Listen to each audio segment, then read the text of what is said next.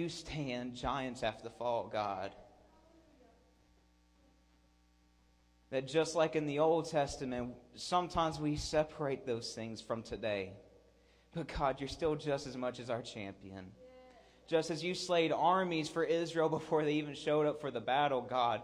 Just as you guided David's stone and took out Goliath, and just as you sent fear throughout the enemies of Israel, God, you take care of our battles still. That God, you are still the champion of all of us here. You're still the champion of One Life Church, God. You're still the champion of your church. And so, God, that with you at our backs, that nothing can stand against us, God. And that this is not a boastful claim, this is a claim of all glory and power to you, the Almighty God, who's given us the authority to do your will here in this earth. And so, God, we just want to say thank you for being our champion. Thank you, God, for giving us the strength to live each and every day in victory.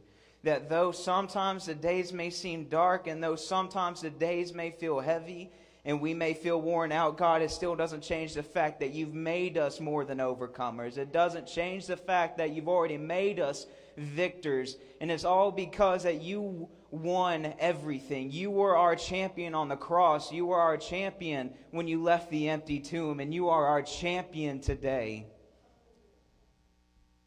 And we await our champion's return. And so, with that, God, we thank you. We thank you. And we thank you for being our champion. And with that, One Life Church said, Amen. Amen.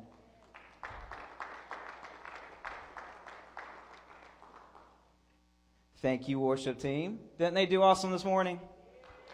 Don't they do awesome every morning or every Sunday? All right. Well, it's awesome to be back with you guys again this Sunday, and I'm so honored to be able to share the Word of God with you guys. Um, this morning, I just want to go ahead and jump into the Word, and I want to start with 1 Corinthians chapter 3, verses 10 through 15. So if you have your Bibles, once again, that's 1 Corinthians chapter 3, verses 10 through 15. And that passage goes like this According to the grace of God, which has been given to me as a wise master builder, I have laid the foundation, but another builds on it. Now let each one take heed how he builds on it. For no one can lay another foundation than that which was laid, which is Jesus Christ. Now, if anyone builds on this foundation with gold, silver, precious stones, wood, hay, or stubble, each one's work will be revealed. For the day will declare it because it will be revealed by fire. And the fire will test what sort of work each has done. If anyone's work which he has built on the foundation endures, he will receive a reward. If anyone's work is burned, he will suffer loss, but he himself will be saved, still going through the fire. So, to get started this morning, I know we're all very talkative and very full of energy this morning, but I want you to look at your neighbor and say, What you build matters. Now, look at your other neighbor, the one that you like slightly more, and tell them that what you build matters. Now, if you've been in church at all, you have under you have heard about Jesus Christ our foundation. You've heard about the parable where Jesus talks about how a wise man builds his house on the solid rock, the firm foundation, and how when the storms of life comes, then this house will stand against the storms. But a foolish man builds his house on the sand, and so when the storms come, like the snowstorm we just had, it will fall apart. And of course, as you later read about in this pa- in that passage, that you'll see Jesus explaining this parable to the disciples, saying that this firm foundation, of course, is Jesus and His words and everything that He establishes in Matthew, Mark, Luke, and John, and just the basic principles of Christendom, and how we need to just simply live our lives like Jesus. We say simply, but can anyone say amen? That's a little harder than simply few honest people today. But in my time of prayer, got the this verse came to me in the middle of our prayer and fasting. And God told me that what also is built on the foundation matters.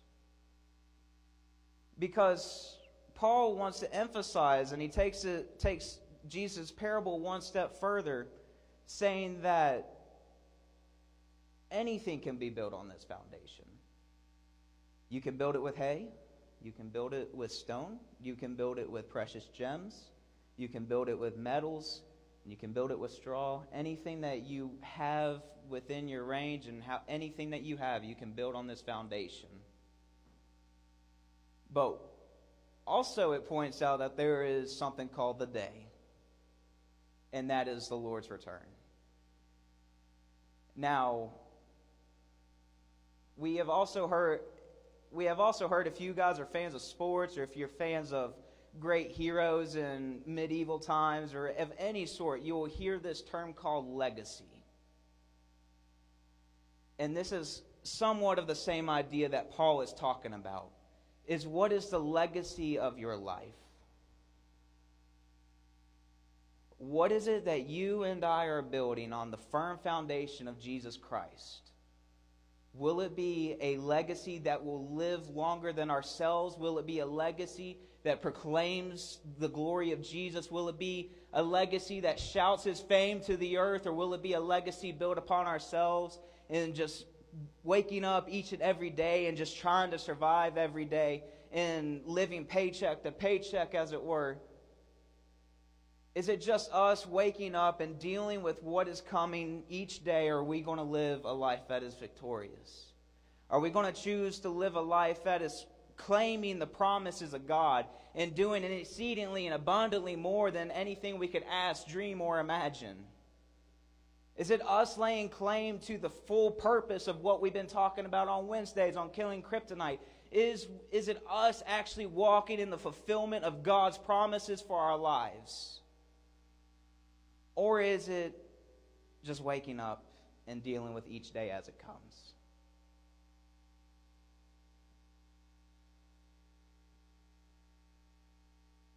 What you build matters.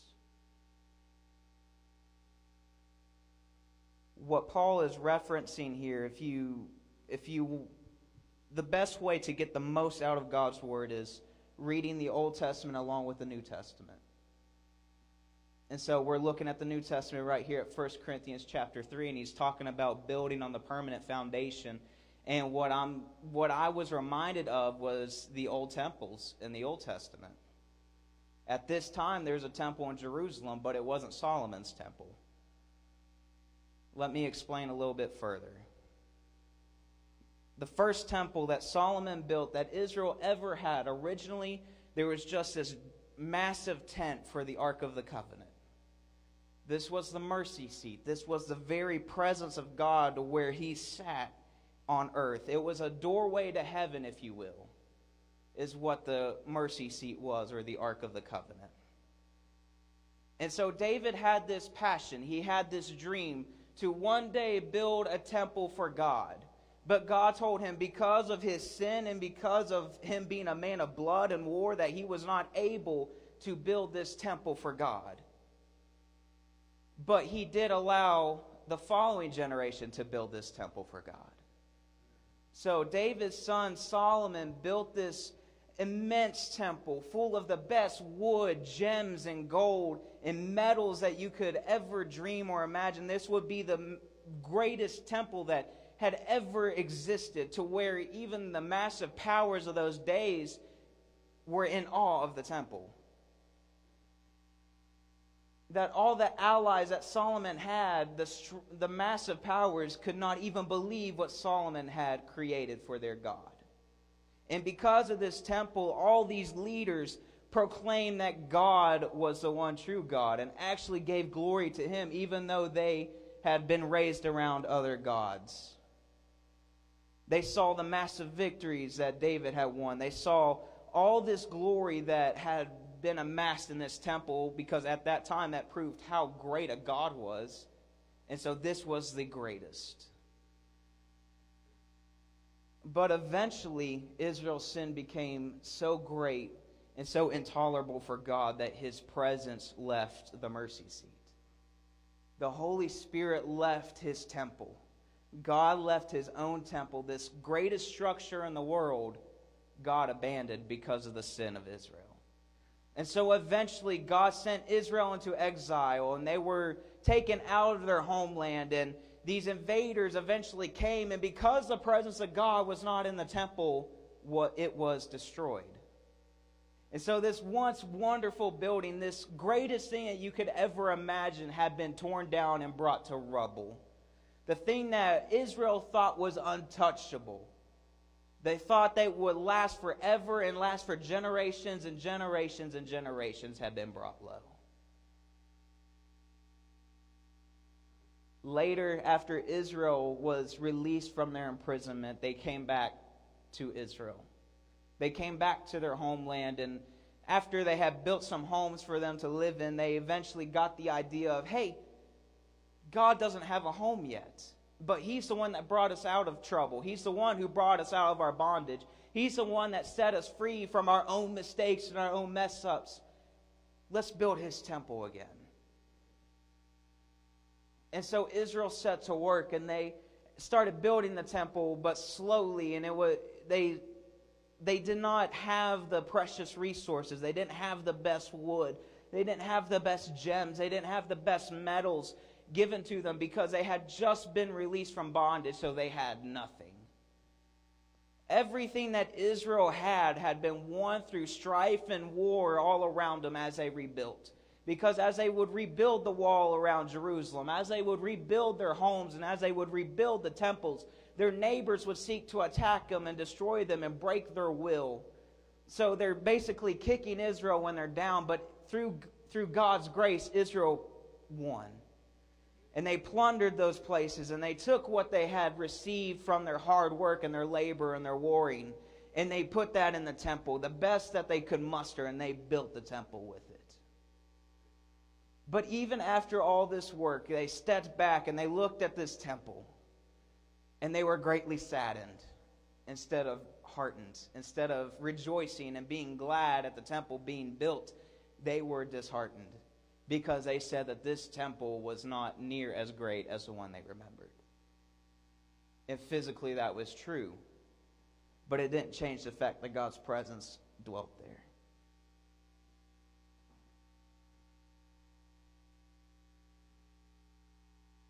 There's a scripture that says, do you not know that the glory of the latter house will be greater than the former? The thing about these temples is that they misunderstood its purpose. They misunderstood what made a temple great. You see, the first temple, Solomon's temple, had the greatest of everything, had the greatest resources, as we've already talked about but it was not the best temple. The second one was. The second temple that was not physically better than the first one was the best. Does anyone want to know why that temple was the best? No? Okay, we're done. There we go. Thank you, Greg. The, the first temple, everything had been given to them. All the gems, the wood, the gold, the silver, all of it had been given to them.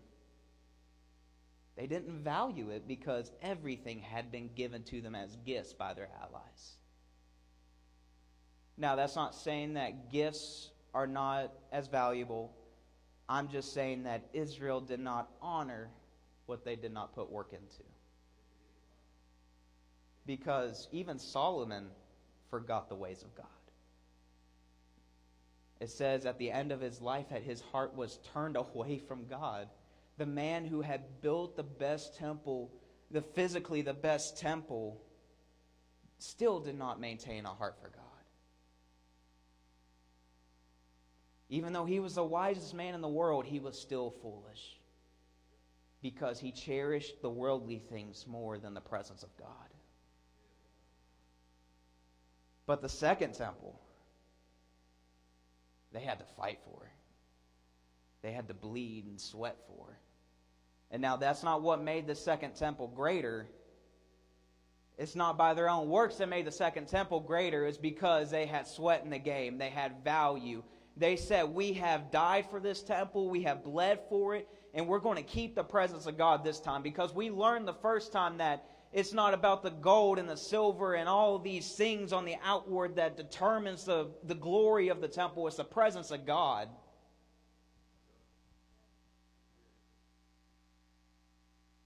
Because when they honored God, God again, they started winning again. And so I want to remind you that what you build matters not for the sake of how good it looks, but for what's on the inside. 1 Corinthians chapter 3 verse, verse 9 says, "You are God's building." Again, later in that chapter, it says, Do you not know that you are the temple of God and that the Spirit of God dwells in you? And so that, that, that scripture that says that the glory of the latter house will be greater than the former is not talking about simply that second temple, because that second temple came down. That second temple was brought down just like the first. And it only happened after Jesus died on the cross and left an empty grave for us.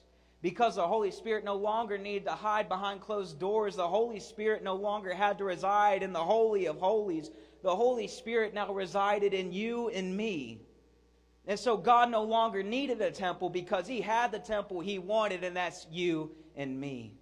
And that God's church is made of living stones, that His new temple is made of living stones, living testimonies. That's you and me. And do you not realize that the thing that killed people, that they had to be the holiest of holies, they had to be perfect to even enter the presence of God on one day of the year because God simply made an allowance, that their perfection was not even enough to be in His presence, that He had to have forgiveness for them.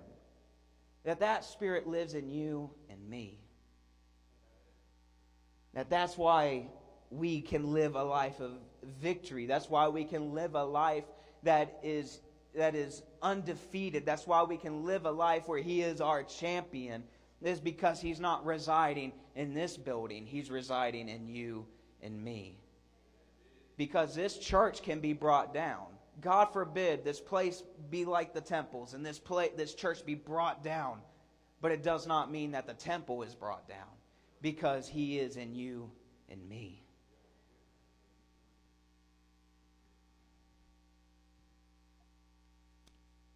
And that's why the church is going to be the only thing that survives today. I want us to live a life focused on the day, not worried about it, not fretting about it, not worried about the end of time as we know it. I want us to look at it with excitement because we're going to be the only things that survive the day. The temple is the only thing that's going to be left unshaken the temple is the only thing built on the firm foundation of Jesus. And so that's why what you build matters. Because each of us individually is a stone as a conglomerate of this temple. So, Pastor Jordan, how, how do we build correctly? What do we build? How do we build our life so that it matters more? Glad you asked.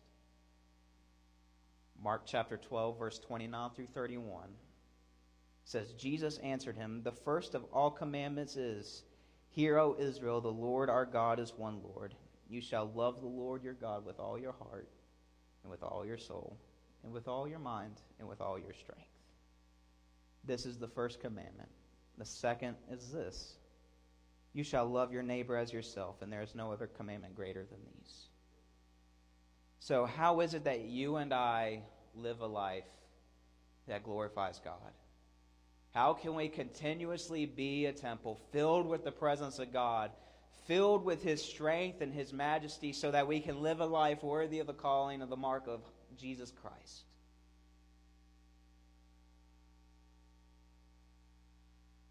How do we build correctly?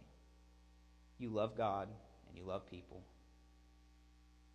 This Valentine's Day, we've made it about loving your significant other, your husband, your wife, your boyfriend, your girlfriend. We've made it all about that. But on this Valentine's Day, love is reserved for everyone. It's for your friends, your neighbors, your enemies, everyone that's hurt you, everyone that's loved you. Love. How do we live a leg- how do we leave a legacy that's worthy of the temple that God has made us? We live a life of love. Because some of the greatest moments in my life are from simple moments. People just sitting down and listening to me when I've been hurt. Sometimes people sitting down and listening to my greatest accomplishments and sharing my greatest joys. And all of that in common is that they sit down and simply loved me. It's not about the things that you get, it's not about the physical gifts that you receive or you give somebody. That's not love. Love is the time you invest in people. And, in, and I'm so worried and I'm so afraid in this world that, we've, that we live in that you've heard me say it before, we focus so much on ourselves. We look out for number one. In America, we value being able to stand on our own two feet, that we forget that God created us as a society to stand together arm in arm. That we can't do this life alone. You can't even come in this world on your own. So it makes you think that you can live it on your own. Trust me, this is one of the greatest struggles I had to learn. I thought when I went to college, I had to earn my own money, had to uh, do everything on my own, had to pay for college on my own. But eventually, it taught me that I needed someone's help. Of course, that's my parents. But the thing that the thing that taught me that I can't stand on my own two feet, no matter what stage of my life I'm in, is that I need somebody.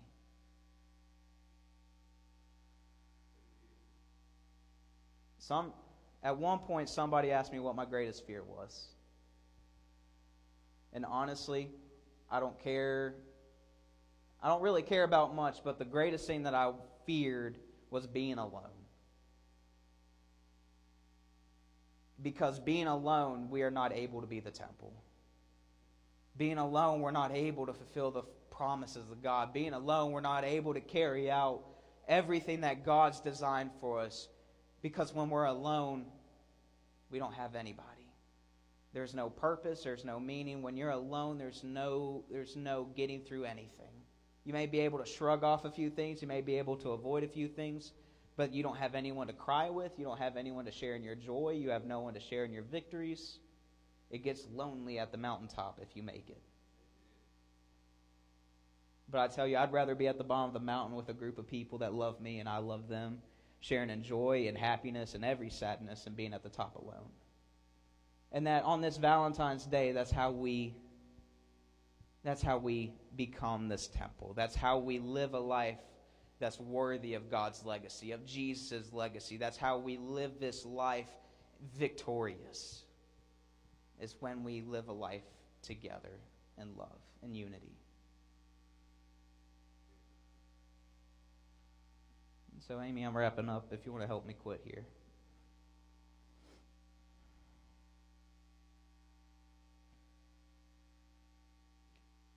Going back to the going back to the idea I opened up with, a living legacy.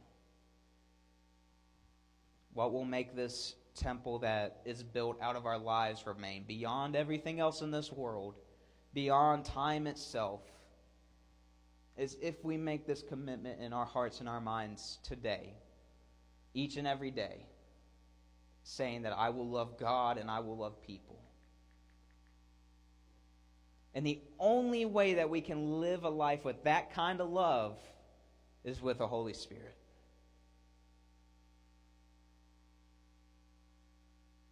You can't even have unconditional for love for the people that are nice to you in your own strength. Can anyone say amen to that? without the Holy Spirit and being renewed in our minds daily, we will continuously find ourselves seeking selfish gain. But when you sit down and talk to God and ask Him to fill you with His Holy Spirit, and you come to know Him as your personal Savior, and ask Him to renew your mind daily, you start finding yourself wanting to do things for people, to bless them, to love on them, to be a gift to them, and not just receiving, but giving. Because the Bible does say it's more blessed to give than it is to receive. And so when you're filled with his presence and the very identity of Jesus, that starts to become your nature because Jesus is all about giving. And so, as we are living stones, and as we build this temple, and as we become closer to Him, we'll start to find that His identity is more and more in us than what we believe. So, if we'll stand.